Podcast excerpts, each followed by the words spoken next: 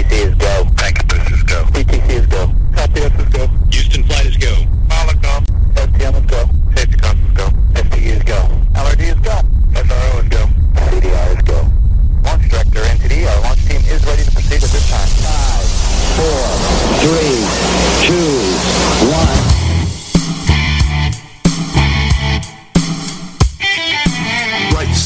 Patriots has a message for liberals and the mainstream media. You can't handle the truth. So, buckle up, snowflakes, because we're about to deliver the politically direct best in conservative commentary, news, and investigative reports. We're telling the truth, and we're not gonna stop. Okay, liberals, back under the bridge with the rest of your fellow trolls, and oh yeah, thanks for listening to Right Side Patriots They are special, special people. on RSPRadio1.com. Welcome to Right Side Patriots on RSPRadio1.com. Craig Andresen at the National Patriot, Diane Sori at the Patriot Factor. It's Tuesday night, Valentine's night, right here in the uh, land of love near Valentine, Nebraska. Diane, how are you? Oh, I'm hanging in there, folks. we had every intention of being on the air last week. It just didn't work out for either one of us. No, we both had like the little black clouds following over us. I mean, it was it was a long, weird week. Yes. Who wants to go first, you or me? Oh, you you go ahead. I cuz I know you're just itching to get this out. Oh God, am I itching? Literally, what happened to me, guys, was that Sunday morning, right? You know, a day and a half before the show, two in the morning, I wake up, and a part of my head is just in agony and burning like crazy, and I thought something bit me, or a cat scratched me, or you know, crazy things like that. Right. So I couldn't sleep for the rest of the night. Monday, I felt a little better. But Tuesday morning, when I woke up, I said to my husband, You've got to get me to the doctor as soon as possible. The pain on one side of my head was unbearable. It was coming like a knife at me. And it turned out I had been in my sleep bitten by big red um, fire ants.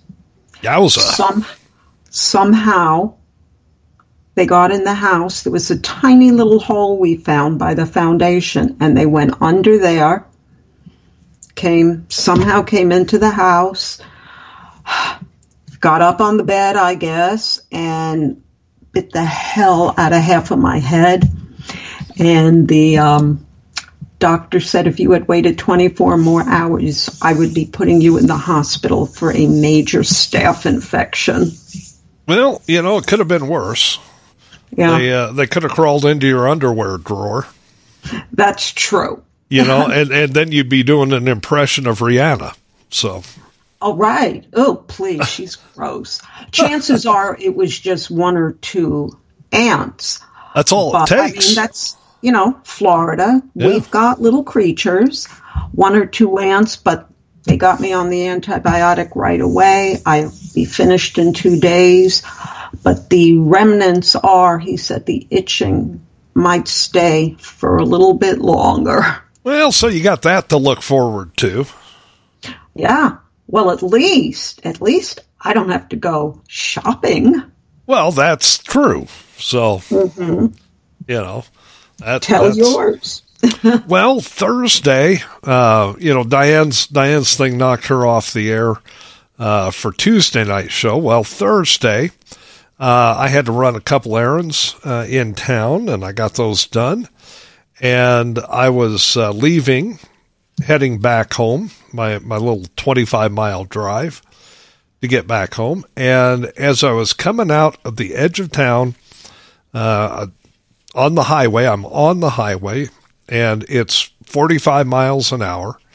Uh, at that point, and then it, you know, once once you get down the road just a little ways, it goes up to highway speed, 65. But right there, it was 45, and I'm coming down the highway, and this young lady pulls out from the driveway of a motel right in front of me. And she saw me, and it was too late. She, I, I was gonna try and go around her. I was gonna go into the oncoming lane because there was no traffic coming, and but she accelerated, so I uh, dove back to the right, but boom. And uh, luckily, luckily, both of us, you know, walked away from it.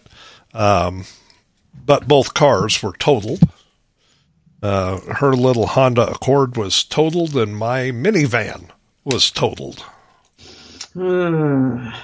You've got the, you know, anti-car gods hanging over your head. I know it. past couple of years. You know, well, I mean, they're hanging more over my wife's head than they are mine. That's But true. but um, yeah, so now now I'm I'm doing the dance with the uh, with her insurance company's insurance adjuster and waiting for an assessment and all that kind of stuff. Yeah, all the fun stuff, right? Yeah, and I, you know, I spent a couple of days on uh, online uh, looking for possible replacements, and holy crap, have the used car prices gone up? Yeah. Woo wee! So have the new car prices. So, you know, it's uh, welcome to Biden's America where everything kind of sucks. Yeah, so that's that's pretty much why we weren't on the air last week, Yeah. but we're back, so that's a good We're thing. back. Right. A- And we've got plenty of stuff to get through tonight. Diane, you're talking about the Taiwan test or something else. Yeah, and I've got a um, another sneaky suspicion that we'll talk about after the article. Okay, and I'm covering the religion of race baiting. And it is a religion. It, it really is. Yeah. You know, so those are the two main uh, segments for the show tonight, but we also have quick hitters. Uh, and let's start with Vice President Mike Pence. Um, his legal team is set to oppose January 6 subpoenas. Yeah. And um, what he's saying is that his role as president of the Senate should insulate him from grand jury questions. Really, Mike? You know, you didn't do the right thing on um, January 6th. You could have stopped all of this. You knew that that election was, you know, rife with fraud. Everybody knew it. And nope, you didn't have the guts to stand strong. So you know what? You now have to pay the price. I, you know, I think technically though, he's probably right. Yes. you know, te- you know, eh, yeah, and it's it's a technical point. Now, what's interesting about this is, you know, he's he's ready to ignore the subpoenas, right. right? Uh, or at least oppose them. Um, where is the January 6th committee going right now? I mean, I, I as I understand it, they're trying to get to the real truth of what happened. They're they're trying to find out who told the Capitol Police to open the Capitol doors. They're they're trying to get to the truth of how that all transpired, which is mm-hmm. quite different than, than what the January 6th committee has been doing for the last couple of years. Well, my opinion, the one who actually gave the order was Nancy Pelosi's son. That's Well- just my opinion. I, I think that's probably true, but he's not in the position to do that. She is. Not it. She's not. I mean, she is. I'm sorry, but she couldn't really show her face like that. So her son probably, you know, had something in writing. You know, um, passing this along, whatever. I Right. think he was the actual person, but she was the one behind it. Well, and she was also the one behind not bringing in the National Guard when she was advised three or four days ahead of time that you might want to line this up. Um, she and the mayor of D.C., uh, they're the two that were responsible uh, for all of that. But um, as I understand it, that's what the January 6th committee now is trying to get to. They're trying to get to the bottom of how that was allowed to transpire. Well, you know what gets me really mad about this committee? They forget one very important thing. There was one person killed that day, Ashley Babbitt, Right. killed by DC police. He got off scot free. They wouldn't even This- charge him. Yep, exactly. That's what I mean. Scot free. Nothing. Where is justice for her? All you had to do was watch the tape, and you could see in no way did uh, President Trump's words tell anyone to go and commit violence. It's a cut and dry case. He did not incite violence. No. That mob was egged on by the Pelosi crew. Well, not only not only egged on by the Pelosi crew, but we we have pretty good evidence that undercover FBI officials, and you know who they work for, right? Exactly. Were in the crowd outside urging people to go not only to go to the Capitol building, but to go inside. Exactly. And the police just opened the door for them. Well, it, it, it looks like it was all orchestrated. Of course it was. you know and and if that's the case and Mike Pence knows it that might be why he doesn't want to testify Exactly. Because then he would be the rightful target, not President Trump. right so i mean there's any number of reasons why he may not want to testify under oath because if he knew any any of that was going on and he gets questioned about it and i guarantee you he would get questioned about it Exactly. he may not want to talk Well, all I know is the very first time I saw him, and this you could hear on our past radio shows, I never liked him. I always had a feeling that this man could not be trusted and that he was bad news. And I turned out to be 100% correct. Yep. So, you know, we'll wait and see what happens. Right. But uh, I I don't anticipate that he will testify. I don't think he will. No, I don't think he will either. He Yeah. has too much to lose, especially since he's pondering a run for the White House. Well, but all that joke. all that does is open up room for more speculation. So, Exactly. you know, so I mean, if if you want to keep people like me from speculating as to what's you know is he's trying to hide, just be transparent. In certain Go- politicians, that's kind of a dirty word. Well, it is, but but that's what I'm saying. If if you don't want people speculating, just get up there, testify, tell the truth, and go home. Exactly. You know, it's pretty simple. Uh, Joe Biden is set to release another. Get this, folks, twenty six million in oil from the oil reserves. Yeah, and he's going to do it between April 1st and June 30th, which is going to be very interesting because that's the time when it's been predicted that gas prices are going to start to rise again, you know, ahead of the summer driving season. Right. You you pretty much figure the summer season for transportation and driving and vacationing and mm-hmm. going here and there starts on Memorial Day weekend, which is at the very end of May. Exactly. And this, you know, when he does this, it's going to bring our oil reserves to the lowest level since 1983. Here's here's the thing that really shocked me about this. I had no idea that we still had any oil in the oil reserve. Oh no, I I knew we did. you know, Biden's been giving away so damn much oil and a lot of it to the Chinese.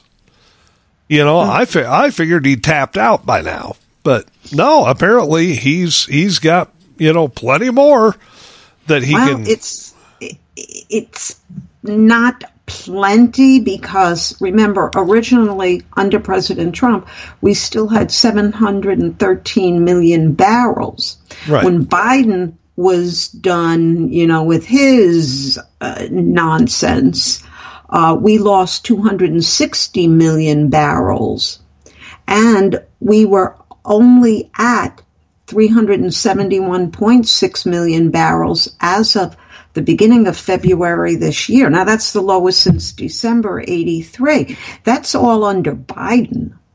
Yeah, and and it's going to go lower, you Yeah. know, now. And the the problem is, uh, Trump wanted to replenish the strategic oil reserve. The liberals in Congress would not allow him to do it. And when when Trump wanted to do it, the price of a barrel was way down. I mean, Right. way down. He could have refilled the whole oil reserve for next to nothing. Right. Now, if you want to add on that. yeah. Yeah. Now, if you want to put oil back into the oil reserve, the Saudis and the Russians are controlling the price of a barrel, and they've got us over a barrel. Well, you know what? Between the Saudis, between Putin, and between uh, Xi Jinping, China, you know, we've got a whole uh, top tier of our government beholden to the enemy, in my opinion. Well, and, and getting in deeper. Deeper You know, and deeper as every day goes by. Now, let me ask you this Do we know who's getting this 26 million barrels? I believe, uh, I'm not positive about it, but isn't it partly going to Europe? I think so.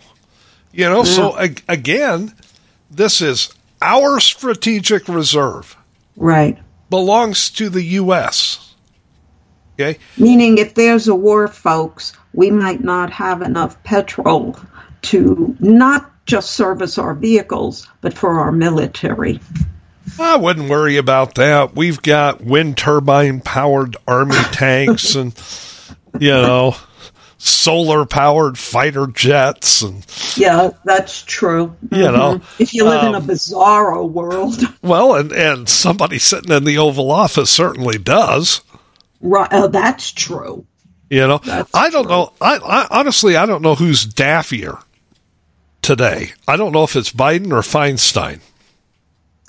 I kind of think they're both equal, or at least they share the same pudding cup. I mean, they're both out of their walkers. I don't know if if you heard this today, folks, but Feinstein said that she's you know released a statement that she is going to retire. She's not going to run for reelection out in California. Okay. Then a couple of hours later, as she was walking through the halls, uh, reporters wanted to ask her about it, and one enterprising reporter said, uh, "You know, when did you make the decision to retire and not run again?" And this is literally two hours after the statement was released. Feinstein said, well, I haven't made that decision yet. We haven't released anything yet. And one of her aides leaned over and said, We already released that. Oh my God. And, and Feinstein looks at her and says, Really? That was released? I had no idea. What is she, 88 years old? I'm, I might have her a little too old, but isn't she around there in her upper 80s? Yeah, I think she's in her early 300s. Yeah. Yeah. Um, you know, so I don't know who's daffier today, Dianne Feinstein or Joe Biden, but Biden releasing all these barrels of oil out of the strategic oil reserve and giving most of them to foreign countries.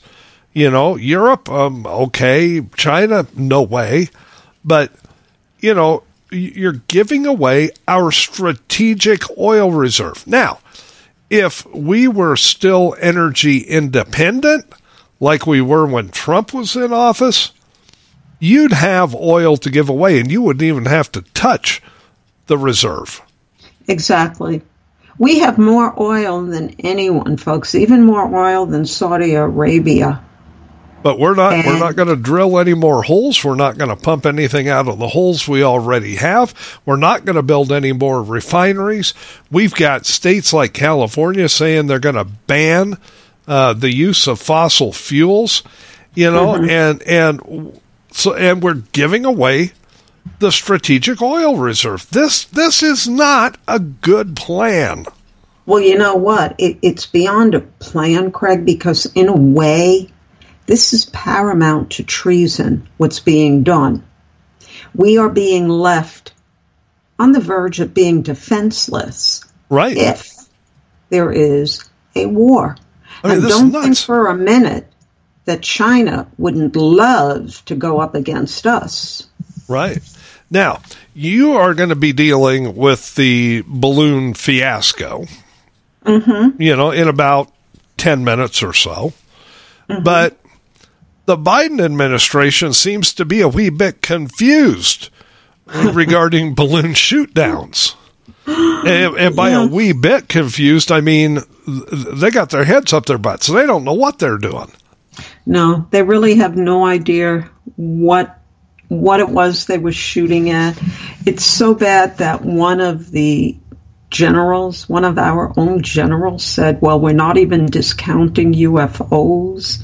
I mean, what these things are, these small things, they're either some form of weather balloon or the new uh, theory is they might actually be communication devices from legitimate companies.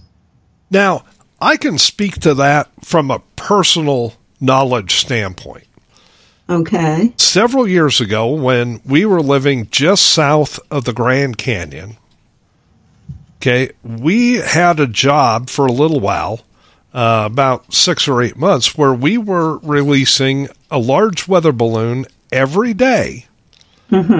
And it had a communication device on it so that people on the reservation could send their medical data to the balloon, and, and the balloon would relay it down to a hospital in Phoenix.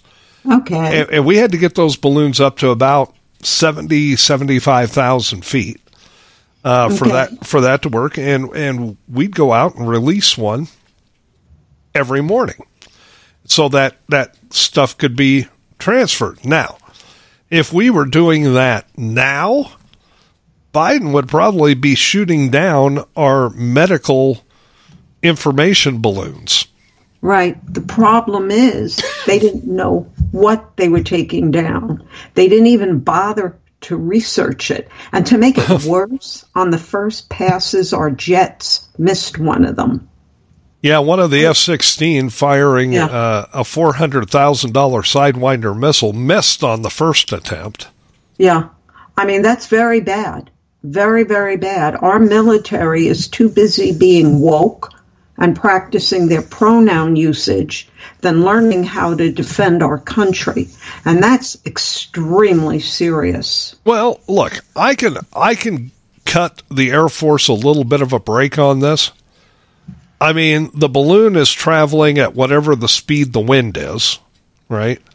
The mm-hmm. F 16 is traveling near the speed of sound, and the Sidewinder is a heat seeking missile. There's not a lot of heat on that balloon. No, no. But they got the Chinese balloon the first try. Right, and they've gotten you know two or three of the others on the first try, but Exactly. um, you know, I mean, it's it can't be easy. That's all I'm saying. Is if you're an Air Force pilot, it can't be easy to shoot something moving that slow with that small of a heat signature with a heat seeking missile when you're doing the speed of sound. Well, our troops were trained to do just those type of things. Imagine if that had been an incoming jet ready to attack. It would have been easier to shoot down. That's my point. If it was a jet, it would have been easier to shoot down because it's got a large heat signature. Literally, our military hasn't trained to shoot down balloons since the mid 1800s.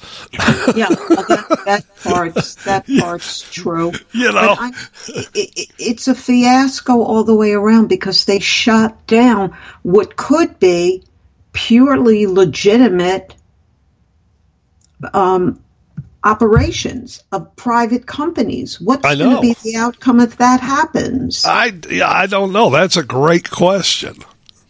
yeah. You know, I mean, so we wait and see. Finally, in the quick hitters, uh, Governor Kristi Noem, uh, just just my neighbor to the north, uh, up here in South Dakota, she signed a bill yesterday that bans transgender, and I use your air quotes, transgender care for minors. Now, by care, it, it bans um, the the surgeries for transgenders. It bans the the hormone blockers and, and all of that for transgenders under the age of 18. Right. What they're actually talking about is gender affirmative, affirming healthcare for minors, including puberty blockers, hormone therapy, and sex reassignment surgery. Kristi Noem, like Ron DeSantis, is smart enough to know you can cut things off, you could add things, you can mess with innards a bit, but until human DNA is able to be changed, you are as you were born. This is not sex reassignment surgery. This is sex. Let's pretend to be what we're not surgery. Exactly. And it's going to affect these kids for the rest of their lives. Yes. All right. In It, fact- uh, it none of- none of the quote unquote care addresses the psychological issues that No. are in, involved in this, and these are kids under the age of eighteen. These are minors. Right. Right. In fact, many of them have said that as they got older and they grew out of that phase, Right. they regret their decision or their parents allowing them to do this. Well, I applaud uh, Governor Noem up there. She did the right thing. The, the legislature up there th- did the right thing because they had to pass it through the the House and the Senate in the state of South Dakota before it even landed on the governor's desk. So, Right. And next up to uh, follow in these footsteps is Utah and I believe Oklahoma. uh, yeah, I think you're right. Yeah. Yeah. I mean, people are starting to, you know, say, we've had enough of this woke nonsense. We've had enough of this pronoun nonsense. But it's going to be very slow in coming. That's the problem. Well, and the reason the liberals are so in favor of doing this to kids that are minors, and I, you know, when I say kids, I mean kids. Right. is because they figure if they can get them transitioned now, then they've got them. The, the, their Exactly. indoctrination technique is complete. They've got them, and they can they can move on and try to indoctrinate another kid. Well, it's all about votes. We go back to the votes, folks. Everything here is to make the next generation of Democrat voters. Right, and down the road, if uh, some of the, excuse me, if some of these transgenders decide, oh man, I regret what I did, uh, and I want to go back, uh, then you know the liberals will say, well, you you're a victim of a psychological situation. And we're the party that represents victims. So if you vote for us, we'll take care of you. Yeah. That's the way it works. the, the, what gets me is the parents of these children, how they could allow, as parents, their son or daughter to be mutilated in order to play act. Well, I you just have to- don't get it. Yeah, but you have to understand that the the full on uh, liberal agenda for this is that minors won't even have to alert their parents. Exactly. And that is extremely scary. It is. It's dangerous. I, this whole you know. surgery nonsense is dangerous because it's not natural. You're not changing anything. You're just contributing to play acting. That's it. Folks, we've hit the bottom of the hour. We got to take a break. 30 minutes from now, I'm talking about the religion of race baiting. But when we come back from this short break, Diane has it with the Taiwan test or something else. Stay with us. We've got more to come on Right Side Patriots after this. You're listening to Right Side Patriots Radio, the best in conservative commentary, news, and talk, where we do away with the politically correct nonsense and give you the politically direct truth. This is the home of Right Side Patriots every Tuesday and Friday night from 7 to 9 p.m. Eastern with Craig Andresen and Diane Sori. We're working to make this country great again from the right and leaving puddles of melted snowflakes on the left. Thanks for listening to Right Side Patriots, your best bet on the internet. You're listening to RSPRadio1.com.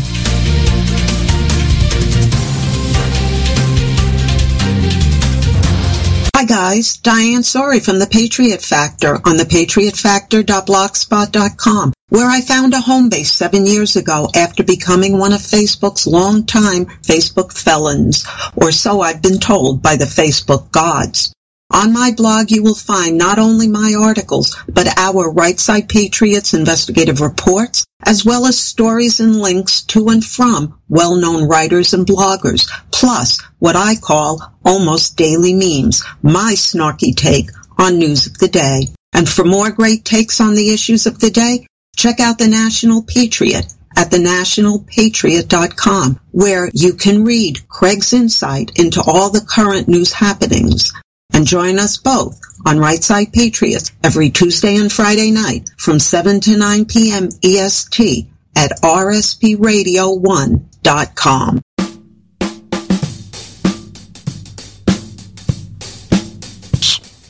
Welcome back to Right Side Patriots on RSPRadio1.com. Craig Andresen at the National Patriot, Diane Sori at the Patriot Factor. Getting you through a Tuesday night edition of the show. If you miss any part of it, go to RSPRadio1.com tomorrow morning, click the podcast button, and you automatically become a pod person. Yes, peas in a pod. All right, Diane. So you have taken on the whole balloon fiasco, and mm-hmm. there's a lot of different scenarios that could possibly be involved in this. So you put together an op ed under the title of The Taiwan Test or Something Else. Right, and let's start by saying on Saturday, February 4th, 2023 at about 2:39 EST, the US military shot down the Chinese spy balloon over the Atlantic Ocean, 8 miles off the South Carolina coast, well within the 12-mile limit.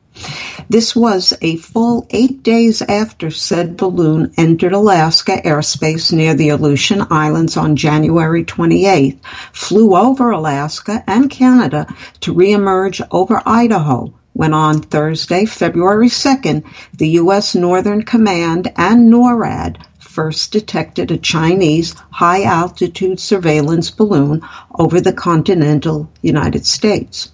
And it took our military, on Biden's orders, a full three days to bring it down after its having entered the continental U.S. Now, back in 1965, the novel White Lotus was published. Its author, a man by the name of John Hersey. I happened to come across this book four decades later when in a bookstore something drove me to purchase it. And its storyline stayed in my mind all these years, for even then I could see its stated plot unfolding as we entered the 21st century. This novel told of a great war where the United States had been conquered by the Chinese and where Americans were kidnapped and brought to China to be slaves of the Chinese government. And as the story progressed, seen through the eyes of a captured young girl, now a slave, we witnessed her transformation from slave into a revolutionary who started a movement of nonviolent protest that terrified her slave masters to the point where they eventually became shamed and ultimately were defeated.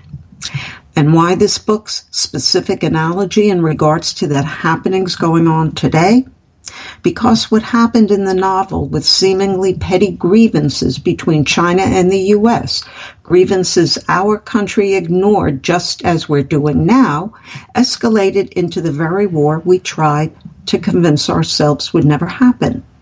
And sadly, that's what seems to be happening here, as many in our government made light of the Chinese surveillance balloons leisurely gliding across our country, drifting over key military air bases and nuclear weapons sites. This anything but a weather balloon or claimed civilian reconnaissance airship was able to maneuver itself over sites that should have raised the ire of not only our president, but the Pentagon as well. Something that most decidedly did not happen on either account as per the timeline that unfolded, which leads me to wonder why. And as red flags were being ignored at first, a second such balloon was discovered drifting its way across Latin America, while just this past Friday our military took down an object located in U.S. sovereign airspace over Alaskan territorial water. And then on Saturday, not only did one of our F 22 fighter jets shoot down an unidentified cylindrical object over Canada, Biden approved and asked for by Prime Minister Trudeau, but a radar anomaly led to a temporary closure of our airspace over Montana possible forebodings of war to come, not unlike those in the aforementioned novel. Remember, true harbingers of war are not always overt and deadly, like Hitler's invading of Austria and Poland, and yet such harbingers are happening today and are basically being ignored. So, Craig, here I'm going to present three possibilities for the stated recent events, focusing on the surveillance balloon. And it's all about timing and our response or lack thereof to it. You know, some of history's biggest mistakes have been made by people in positions of power saying, ah, it's no big deal. Mm-hmm. You know, and, and, then it turns out to be a big deal. Um, if if we look at this situation, you know, and, and let's for the moment let's focus on the Chinese balloon, the, the one the one we know where it came from and know where it was. Right. If mm-hmm. if we look at that uh, in, in this regard, what is it that we can gain by now being aware, or or where where we should have been aware before this ever happened? Well, let's start by saying my possibility number one of what happened. Basically, you know, while concerns regarding this balloon's unexpected appearance remains of the utmost importance, no matter its final destruction, what mustn't be overlooked is the timing of said appearance in relation to China's largest military buildup in decades as they eye the takeover of Taiwan. Now considered to be a fully independent island nation by some, on paper that is, as Taiwan is not recognized as such by the UN, Taiwan, while not officially recognized as being fully independent by the U.S., is nevertheless an ally of ours. Officially known as the Republic of China, Taiwan lies about 100 miles east of the Chinese Communist mainland, directly across the strait of Taiwan. And its out islands are even closer, as Chinese leaders continue to deem Taiwan as but a rogue province that must be brought back into mainland China's fold. Why so? Back in 2005, China passed a law authorizing the use of military force. If Taiwan formally tried to secede and officially become recognized as independent, as the co- Communist government of the People's Republic of China saw Taiwan as being a threat to their one China policy claim that they alone are the sole heir to the China title, thus seeing Taiwan independence as allowing another country to claim to be the true China. Simply, the brouhaha over Taiwan is not solely about China's flexing muscle, hence control, while standing up to the U.S., but is also about saving face to the nth degree. How so? The mere possibility of Taiwan's being formally recognized on the world stage as a truly independent nation, especially a nation with ties to and influence by the U.S., has again led Chinese President Xi Jinping to remunerate that Taiwan must be absorbed back into the People's Republic, saying that he will not renounce the use of force or give up the option to use all necessary measures to accomplish that goal should make it clear to all that Xi Jinping will invade Taiwan, but it will be on the time of his choosing, even if he must militarily go up against the U.S. and her allies. A true harbinger of war sounded, albeit with a variable timeline of sorts in place. However, before any invasion were to take place, China would surely want and need to know America's response to said invasion, meaning could the recent balloon flyover of our country be a test of sorts to gauge Biden's promised response, a response made back in May 2022 when Biden stated that we would defend Taiwan militarily if China were to invade as per the Taiwan Relations Act, an act passed requiring us to provide Taiwan with the military means to defend itself. So, with that promise never being taken off the table, both response time and means of response becomes even more critical. And know that Joe Biden has failed China's test for taking a full eight days to bring down a surveillance balloon initiated from what is an enemy nation shows that Biden is not willing to defend his own country in a much needed, timely manner, let alone keep his promise to defend another country in what is the critical time frame involved. How so? By the time it would take us to get our military assistance to, uh, to Taiwan, the Chinese military would already have made it there, probably in less than an hour. So, Craig, what we're seeing is a possible harbinger of war to come. Balloon test number one was basically ignored, thus being a complete U.S. failure. Sadly, score one for the enemy side. You know, I, I personally, I think your possibility number one is probably the strongest possibility. Mm-hmm. Okay, but that said, you cannot dismiss other possibilities. It would be remiss to dismiss them, and it would be dangerous to dismiss them. Right. And what I believe to be possibility number two concerns what I first believed to be a nefarious purpose for the balloon, nefarious on both China's and our part. Nefarious in that could the balloon's presence have been a Chinese seeding operation of sorts, a seeding operation that Biden willfully ignored? However, while some continue to suspect this possibility, there are certain scientific facts that need to be in place to successfully seed anything from the air. First, one needs to be closer to the ground than 66,000 feet, for the wind currents themselves would take the seeds away from their intended targets. Also needed for successful seeding is a way to garner precise maneuverability. No matter what some social media and news media report, as this particular balloon only had a rudimentary ability to alter its course, even with it having a rudder, as a rudder alone does not give a balloon the ability to override wind currents. You can release balance, meaning weight, to go higher, and you can release gas to go lower, but not close enough in this case to release an aerosol toxin. This means that while the balloon did indeed saunter across our country at an extreme height, it did so only as the wind currents directed it to do. Also remember that if its purpose was to seed the clouds, cloud seeding is dependent on actual cloud height, which obviously varies across the country. Simply, the Chinese balloon's rudder alone would not have allowed the balloon to adjust to needed cloud height accordingly.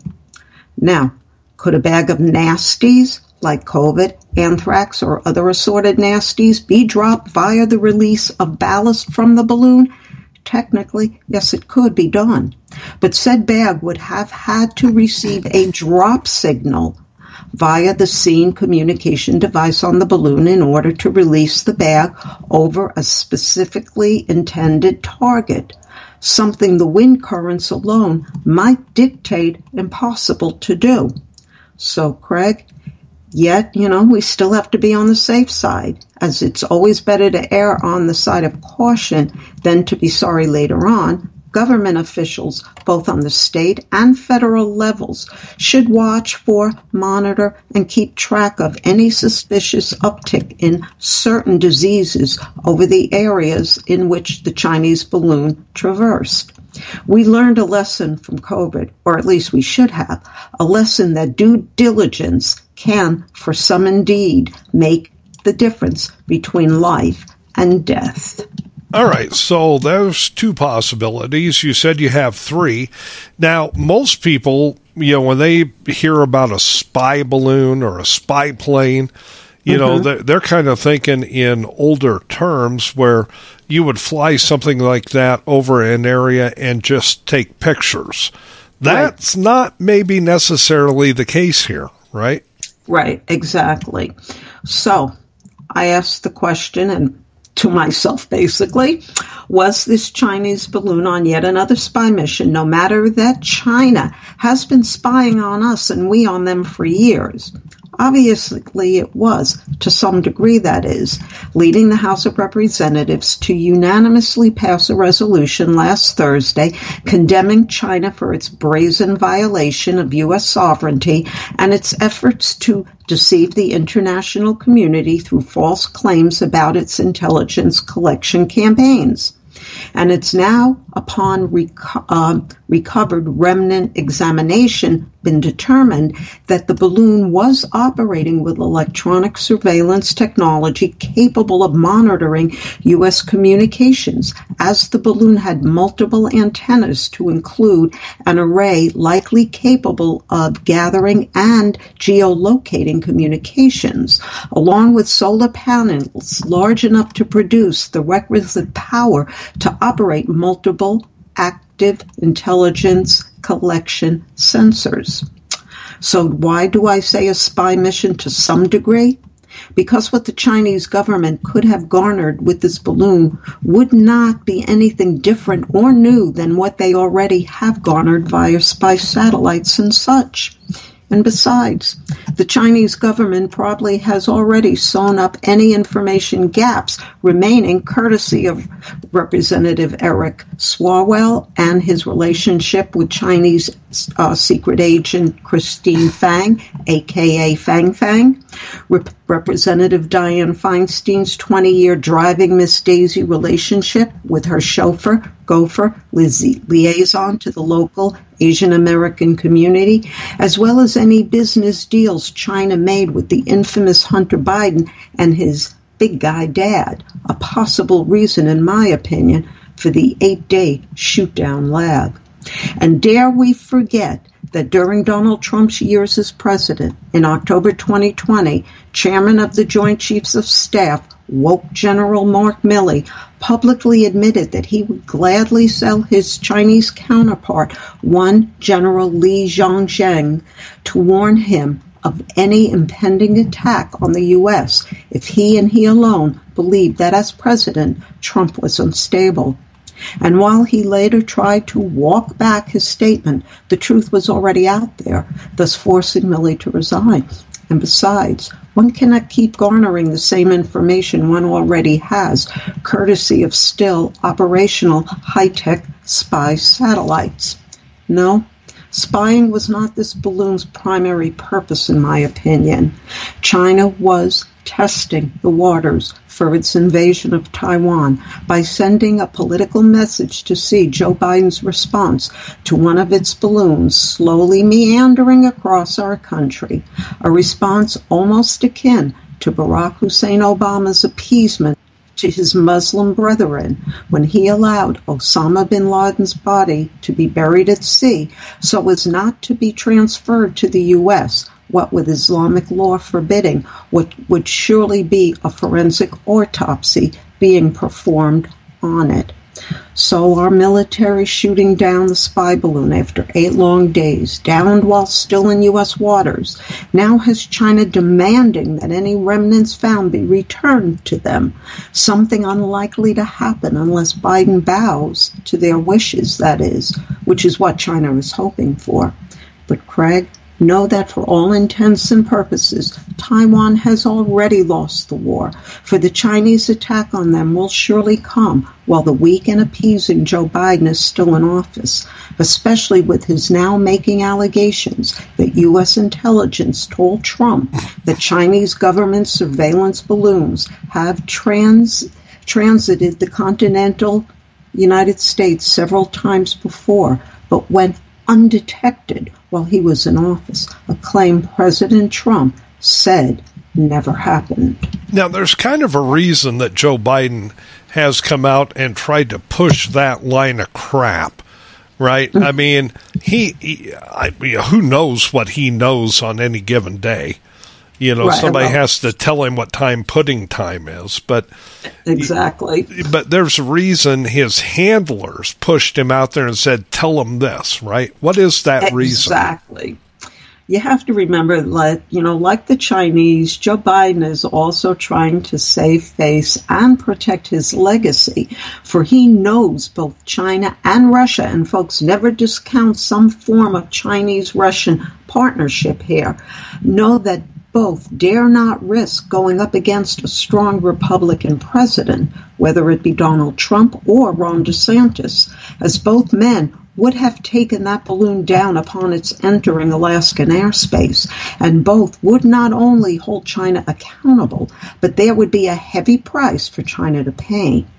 And unlike the happenings in the previously mentioned novel, the sure to come Great War over Taiwan would, under a Republican president, see China the loser, with the U.S. its final and rightful conqueror, as this time grievances and occurrences would not be made light of nor ignored.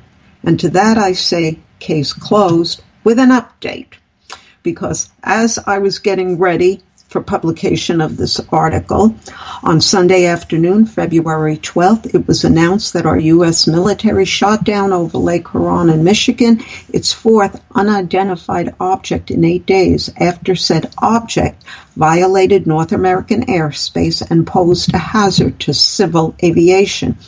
Sadly, folks, the harbingers of war might truly be upon us. I can only hope that our leaders see this as truth.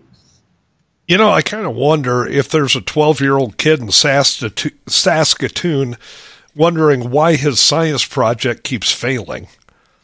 Or how about some big, you know, uh, American tech tech company who shot off, you know, one of these small communications devices suddenly goes, why can't I talk to my office in, you know, this place or that place?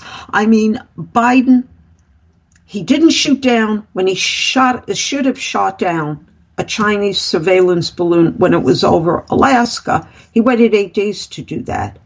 But he sent our military to shoot down three things, it turns out, that he didn't even know what they were. Well, and that's the problem, isn't it? I mean, Yes. the the Chinese balloon, they knew damn well what it was. They watched it for 8 days. Right. Okay? And they got so much flack and so much heat for not doing a damn thing about it until it drifted off the coast of the Carolinas and got out to Right. sea. Now, it's like there's something in the air, shoot it down. You know, Yeah, I mean, he's going from one extreme to the other, and that's something a child would do. It's almost like, you know, I missed the first opportunity. The country had a temper tantrum, so now I'm going to, you know, do this, this, and this. But he's giving no thought to what he's doing. it's one thing if you know what it is and you shoot it down rapidly. That's a good thing. You know, if you know it's a threat, if you know it came from a foreign entity, you know, you want to bring it down right away. Right. But but the the problem here is they're reacting. They're not seeing these things. The the one over Lake Huron, they didn't see it until it was over Lake Huron. Okay. Um, so the, th- this is all reactionary, and they're reacting without any knowledge of what they're doing. And we know this because the last three things they've shot down, they have fully admitted we, we don't know what these were. Yeah, and to make matters worse, we have a United States general actually saying we cannot rule out alien you know, uh, object? Yes, you can. I mean, look, I, I believe the aliens are out there. I believe they're watching Yes. us. I believe some of them are here. Okay. But if an alien technology from somewhere else in the galaxy was able to get here, they would mm-hmm. not be using balloons.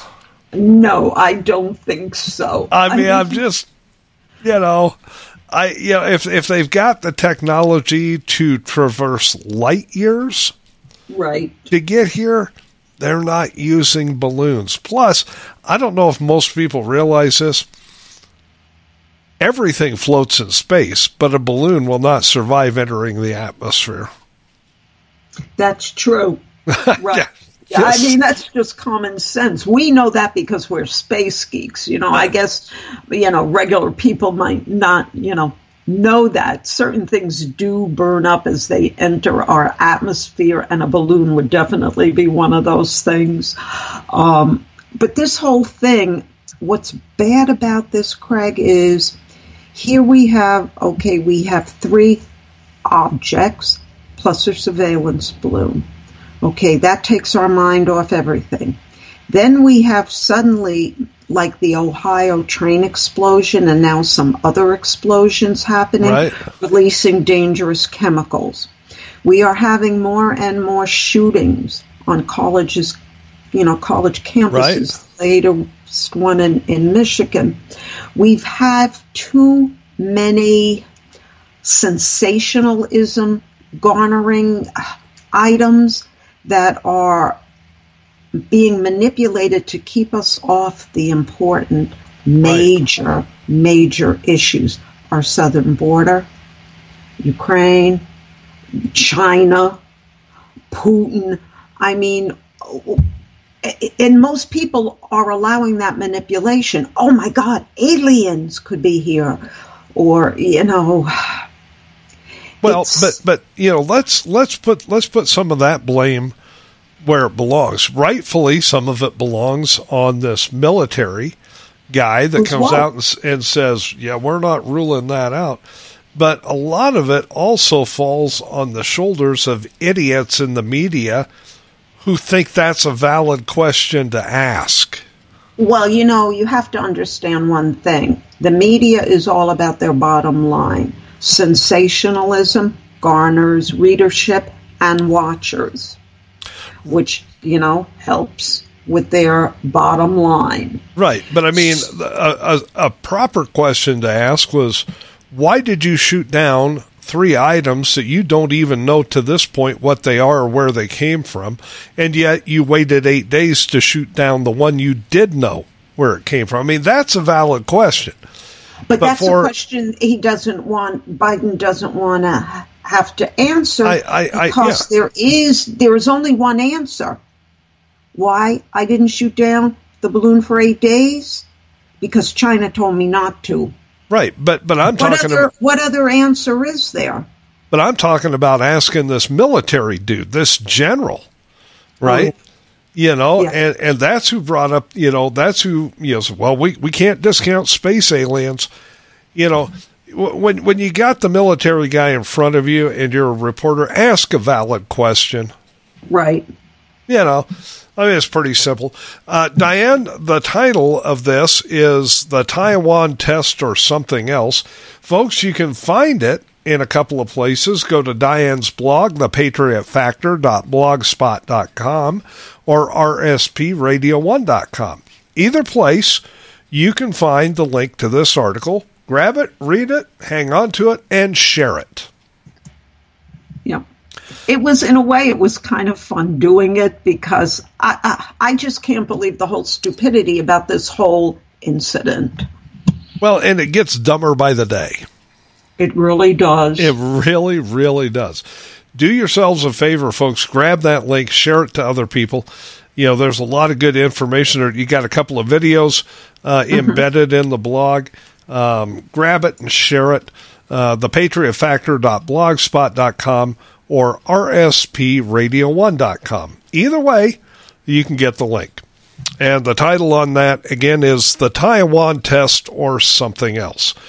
Well, we've made it here to the top of the hour. That means we need to take another quick break. But on the other side of that, I'm going to be talking about the religion of race baiting. Mm, okay. Folks, stay with us. There's plenty more to come on Right Side Patriots after this. guys, Diane Sori from The Patriot Factor on thepatriotfactor.blogspot.com, where I found a home base seven years ago after becoming one of Facebook's longtime Facebook felons, or so I've been told by the Facebook gods.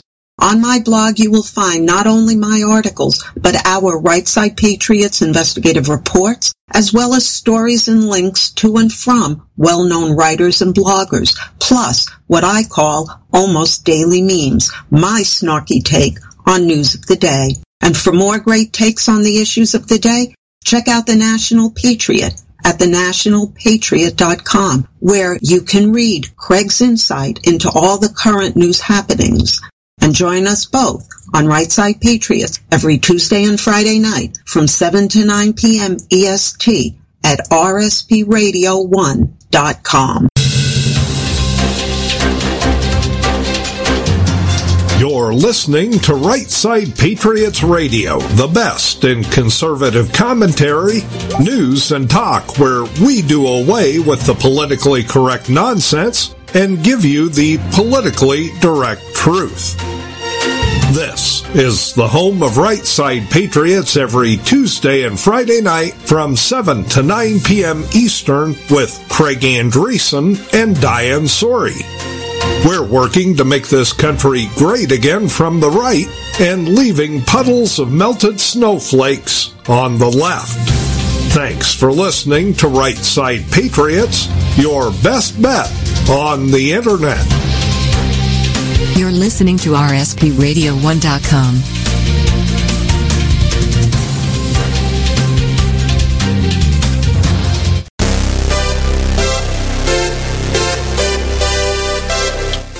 Welcome back to Right Side Patriots on RSPRadio1.com. Craig Andresen at the National Patriot, Diane Sori at the Patriot Factor.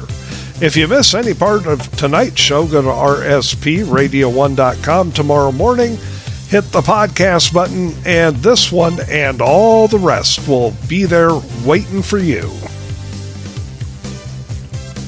Okay. All- all right. So this week I decided to take on something that's that's just getting worse and worse and worse by the day.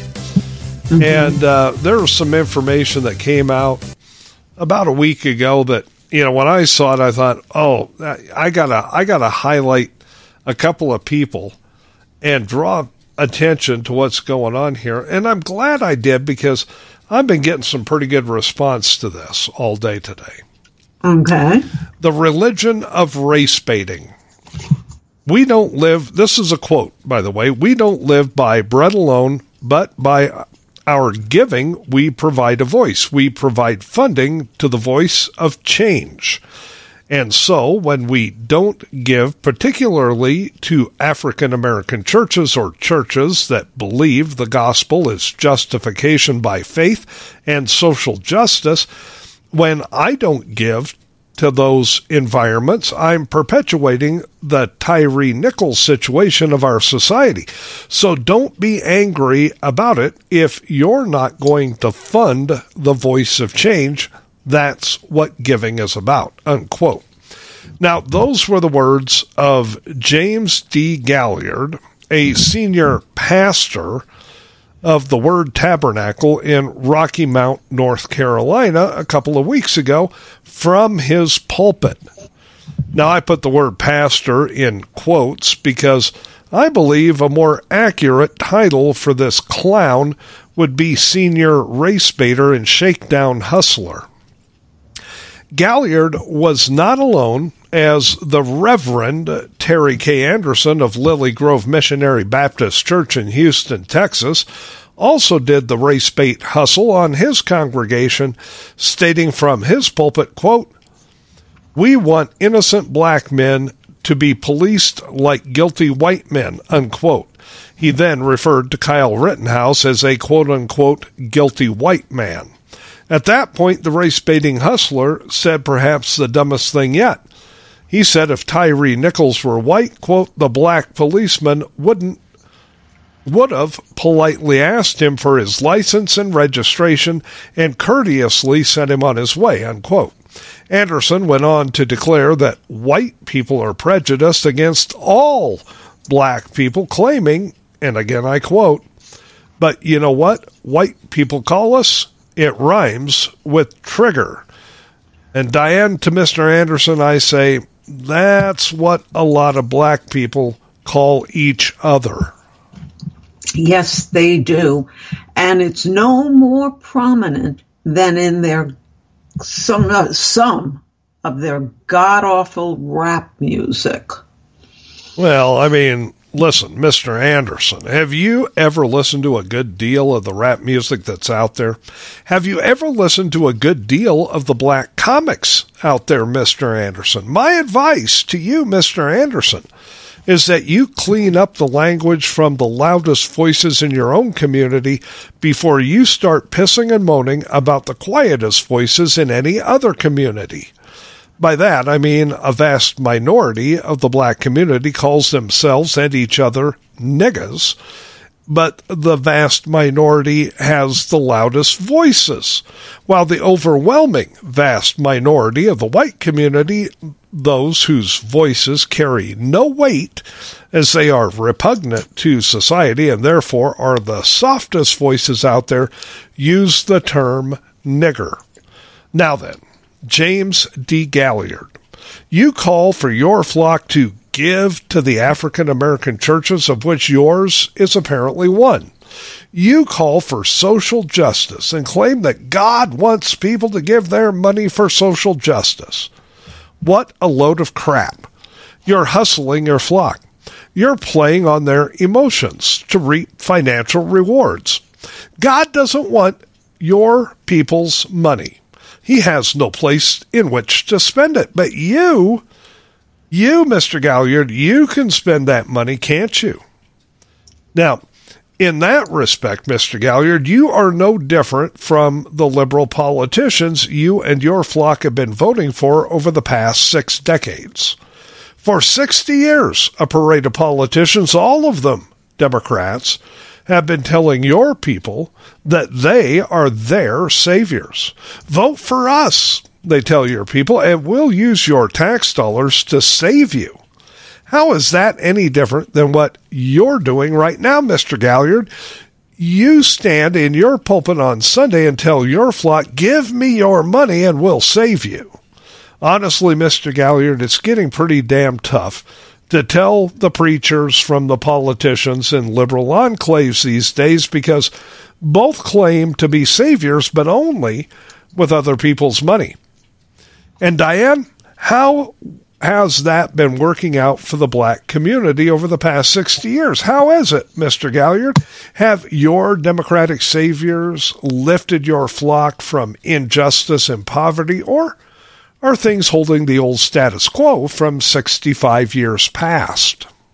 Well, you know, a good analogy could be made here with everything you're saying. A lot of it is actually mirrored in the entirety of the Tyre Nichols case. Yeah, and you wrote a big article about the Tyre Nichols thing. Yes. Um, you know, a little over a week ago. But in the case of Tyre Nichols, we have a city, Memphis, that's 65% black, being run by a black mayor, and which has a black female police chief, in which five black cops on a force that is 58% black beat a young black man to death after they had him handcuffed. White America had nothing whatsoever to do with that. Mr. Gailliard, Mr. Anderson, that was your community that beat that man to death. That was street justice carried out by a bunch of street thugs. That's what social justice looks like on the streets. And if you don't think so, look back on the two or the 2020 Summer of Love, where black people were burning down black communities and black owned businesses. Mr. Anderson, you brought up Kyle Rittenhouse. You put him in this mess. And you know as well as anybody else that Mr. Rittenhouse was only defending himself from attacks, and I suspect you also know full well that Mr. Rittenhouse is white, and so too were the people he shot that night. Race did not play a part in what happened in the Rittenhouse case any more than race played a part in the Tyre Nichols case, but to Democrats and liberals, everything today is seen through the lens of racism, whether or not it applies. And in most cases, it decidedly and obviously does not apply. Now, take what happened in Nyack, New York, at their middle school on February 1st. The school lunch that day was fried chicken and waffles with a slice of watermelon for dessert. February 1st was also the first day of Black History Month. Well, that lunch was quickly deeded by the woke left to be culturally insensitive. The school's principal called it an unfortunate situation, and the company that provides school lunches said, while our menu was not intended as a cultural meal, we acknowledge that the timing was inappropriate and our team should have been more thoughtful in its service. Seriously, who doesn't like fried chicken and waffles and watermelon? While a few woke parents and administrators were up in arms, I'm willing to bet that the diverse mix of kids at Nyack Middle School were pretty damn happy with that meal until a couple of them got home and heard what their parents were saying. Diane, that's what indoctrination is. That's how indoctrination works. On any given day, other than February 1st, nobody would have said word one about that lunch being racist, but woke indoctrination rules the roost. How many of those same kids who were targeted by such an extreme example of racism have had the very same meal in their own homes or on a trip to the Waffle House or the IHOP. Well, you know, this whole thing with this meal is ridiculous because I don't know who ever thought of putting fried chicken with waffles. It's it's actually really good one's a breakfast food and one is like a dinner food. Hey, I, I, I have breakfast. no concept of waffles and fried chicken. Waffles can be eaten any time of the day. I'm telling you, waffles and fried chicken is actually really good. If you say so. I do. I absolutely guarantee it. It's good. Okay. All right. But, you know, I got to point out the utter hypocrisy you know, with a very simple observation. We're told by the woke left to condemn Thanksgiving because it is culturally insensitive. But we're to revel in the first day of Black History Month? God help us. If kids in summer school get served hot dogs and apple pie anywhere near the 4th of July. Now, I could go on and on, but I would be remiss not to draw attention to a member of the black community who actually gets it. Just a bit over a week ago, a fellow by the name of Pierre Rutledge, the chair of the Miami Dade Black Affairs Advisory Board, issued a very sincere apology to Florida Governor Ron DeSantis. Mm-hmm. Apparently, on Wednesday, February 2nd, or I, I, I, guess that's Tuesday, should be Tuesday, probably February 2nd. But anyway, the organization's meeting uh, had a member standing up and said, Our governor is racist. And that was in response to Governor DeSantis calling out and rejecting an African American history advanced placement course based solely on the content of the curriculum, which included woke gender and queer nonsense along with critical race theory. At the time, DeSantis said, This course on black history, what's one of the lessons about? Queer theory. Now, who would say that an important part of black history is queer theory? That is somebody pushing an agenda. Governor DeSantis was 100% correct. And while he had no problem with the first three quarters of that course outline, it was the last 25% of it where that nonsense came into play. The College Board, within days, removed that portion of the course outline. And for the record, black American history has for some time been a part of the curriculum in Florida. What DeSantis also said made damn good sense when he asked why we can't just teach American history because black history is part of American history. Mm-hmm. Anyway, back to this Pierre Rutledge, who in issuing his apology said, quote, we take it to heart when someone uses the term racist. Words matter. And as chair, I must start by saying we want to pull that back. There's nothing wrong with saying we're sorry. That's not what we intended to say or be depicted by anyone, and that's not the feeling of this board. Unquote. Mr. Rutledge gets it. Diane, liberalism as a political ideology requires victims, and when the liberal elite can't find any real victims, they'll always manufacture them. And this is where woke policies in law enforcement come into play. Well, woke policies in law enforcement are extremely dangerous because when you tie the hands of the police, the very people that they're trying to keep in line are basically given a free pass to run rampant. That's true. I mean, that is, that is true. Defunding the police is a woke policy because it results in fewer to no cops on the streets, while woke policies within the way police and DAs work results in fewer good cops on the street and more criminals released onto the street. Fewer good cops results in more subpar or bad cops because standards for hiring are based not on doing the job the right way or experience coupled with moral character, but on a lack of law enforcement training coupled with woke equity over quality of character. Hello, Memphis woke policies in the DA's office results in allowing criminals to get away with crimes without fear of deterrence or ramifications, and it demoralizes good cops into not even wanting to remain on the job. Mm-hmm. Here's what nobody in the mainstream media will tell you. Woke policies favor the criminals and ignore the real victims. When you remove the fear of ramifications and deterrence from the criminal element while driving good cops off the job, leaving more cops with low moral standards on the street, criminals are free to manufacture more real victims for the liberal machine manufacturing more victims through woke law enforcement policies while indoctrinating our youth to see racism where it doesn't exist is exactly what the Democrat Party needs if their goal is to keep a segment of the American populace down and make them reliant on government for their own safety. Social justice is not justice. It's nothing but a tool for race baiting hustlers who would rather reap the financial benefits gained by playing emotional games with those they claim to represent in order to take other people's money based on more empty promises. God doesn't need your money, and pulpit pounding race baiting hustlers don't deserve your money.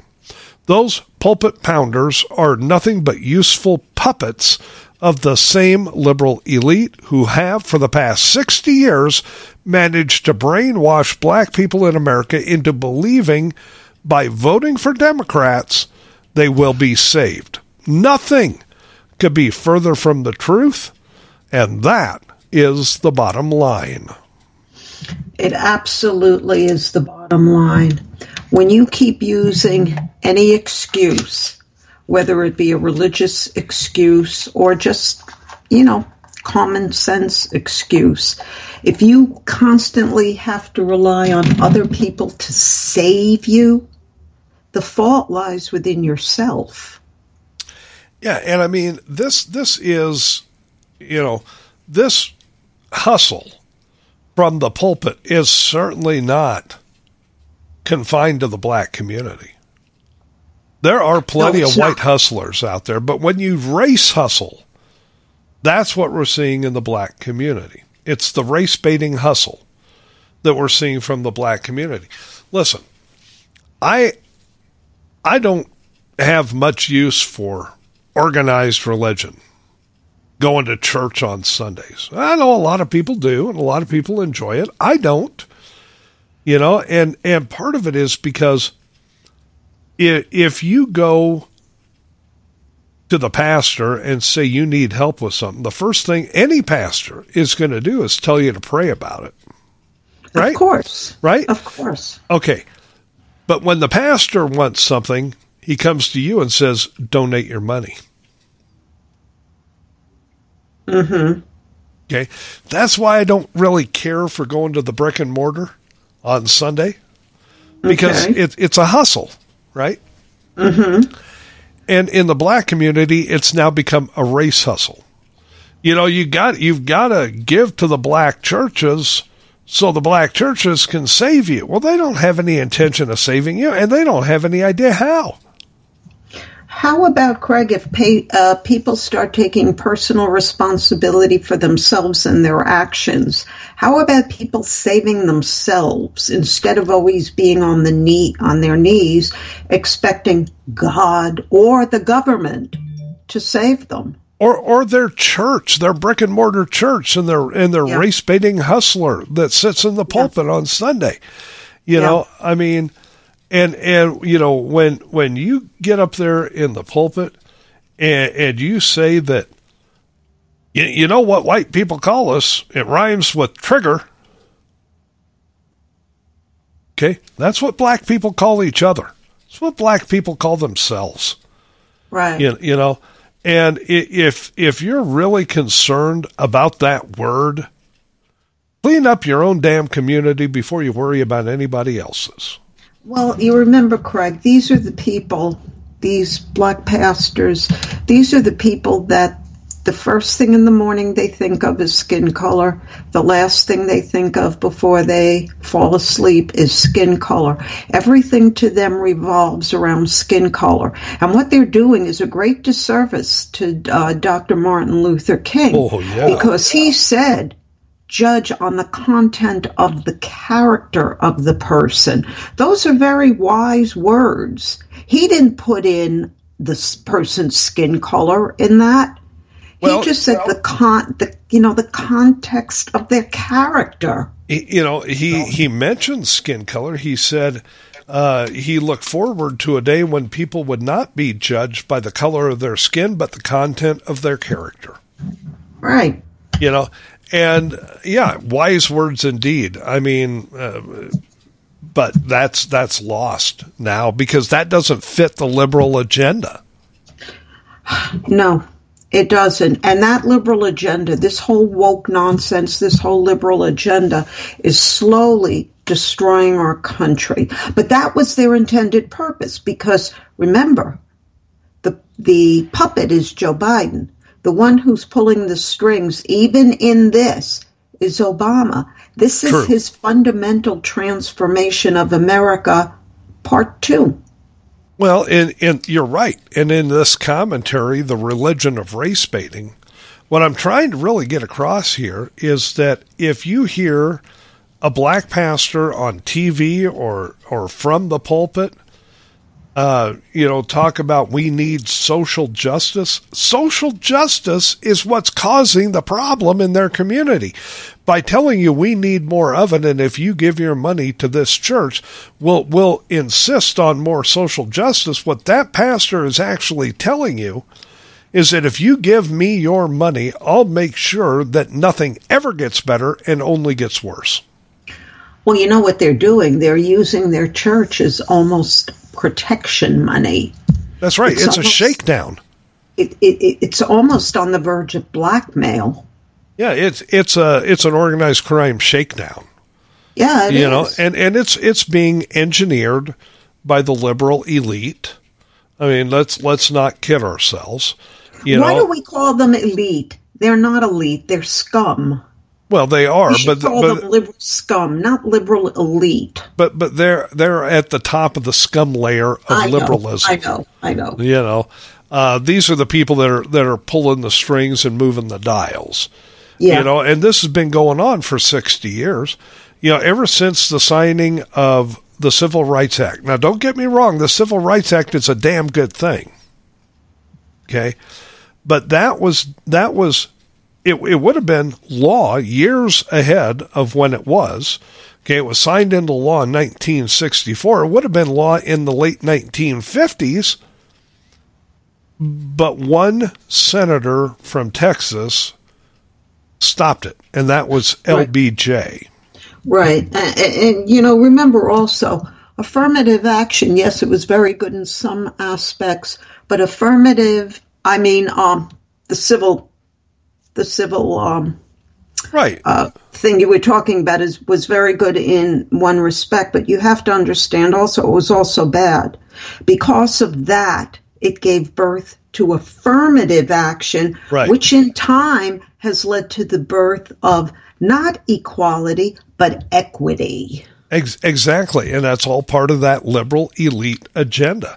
Okay, Yeah. they they they held back on the the uh, signing of the Civil Rights Act until it was politically prudent for them because LBJ became the president, and so under LBJ, he's the one that signed it into law. Okay, then they could start to bastardize it, and that's where you get things like affirmative action and so many other things. Okay, But you know what gets me about that, Craig?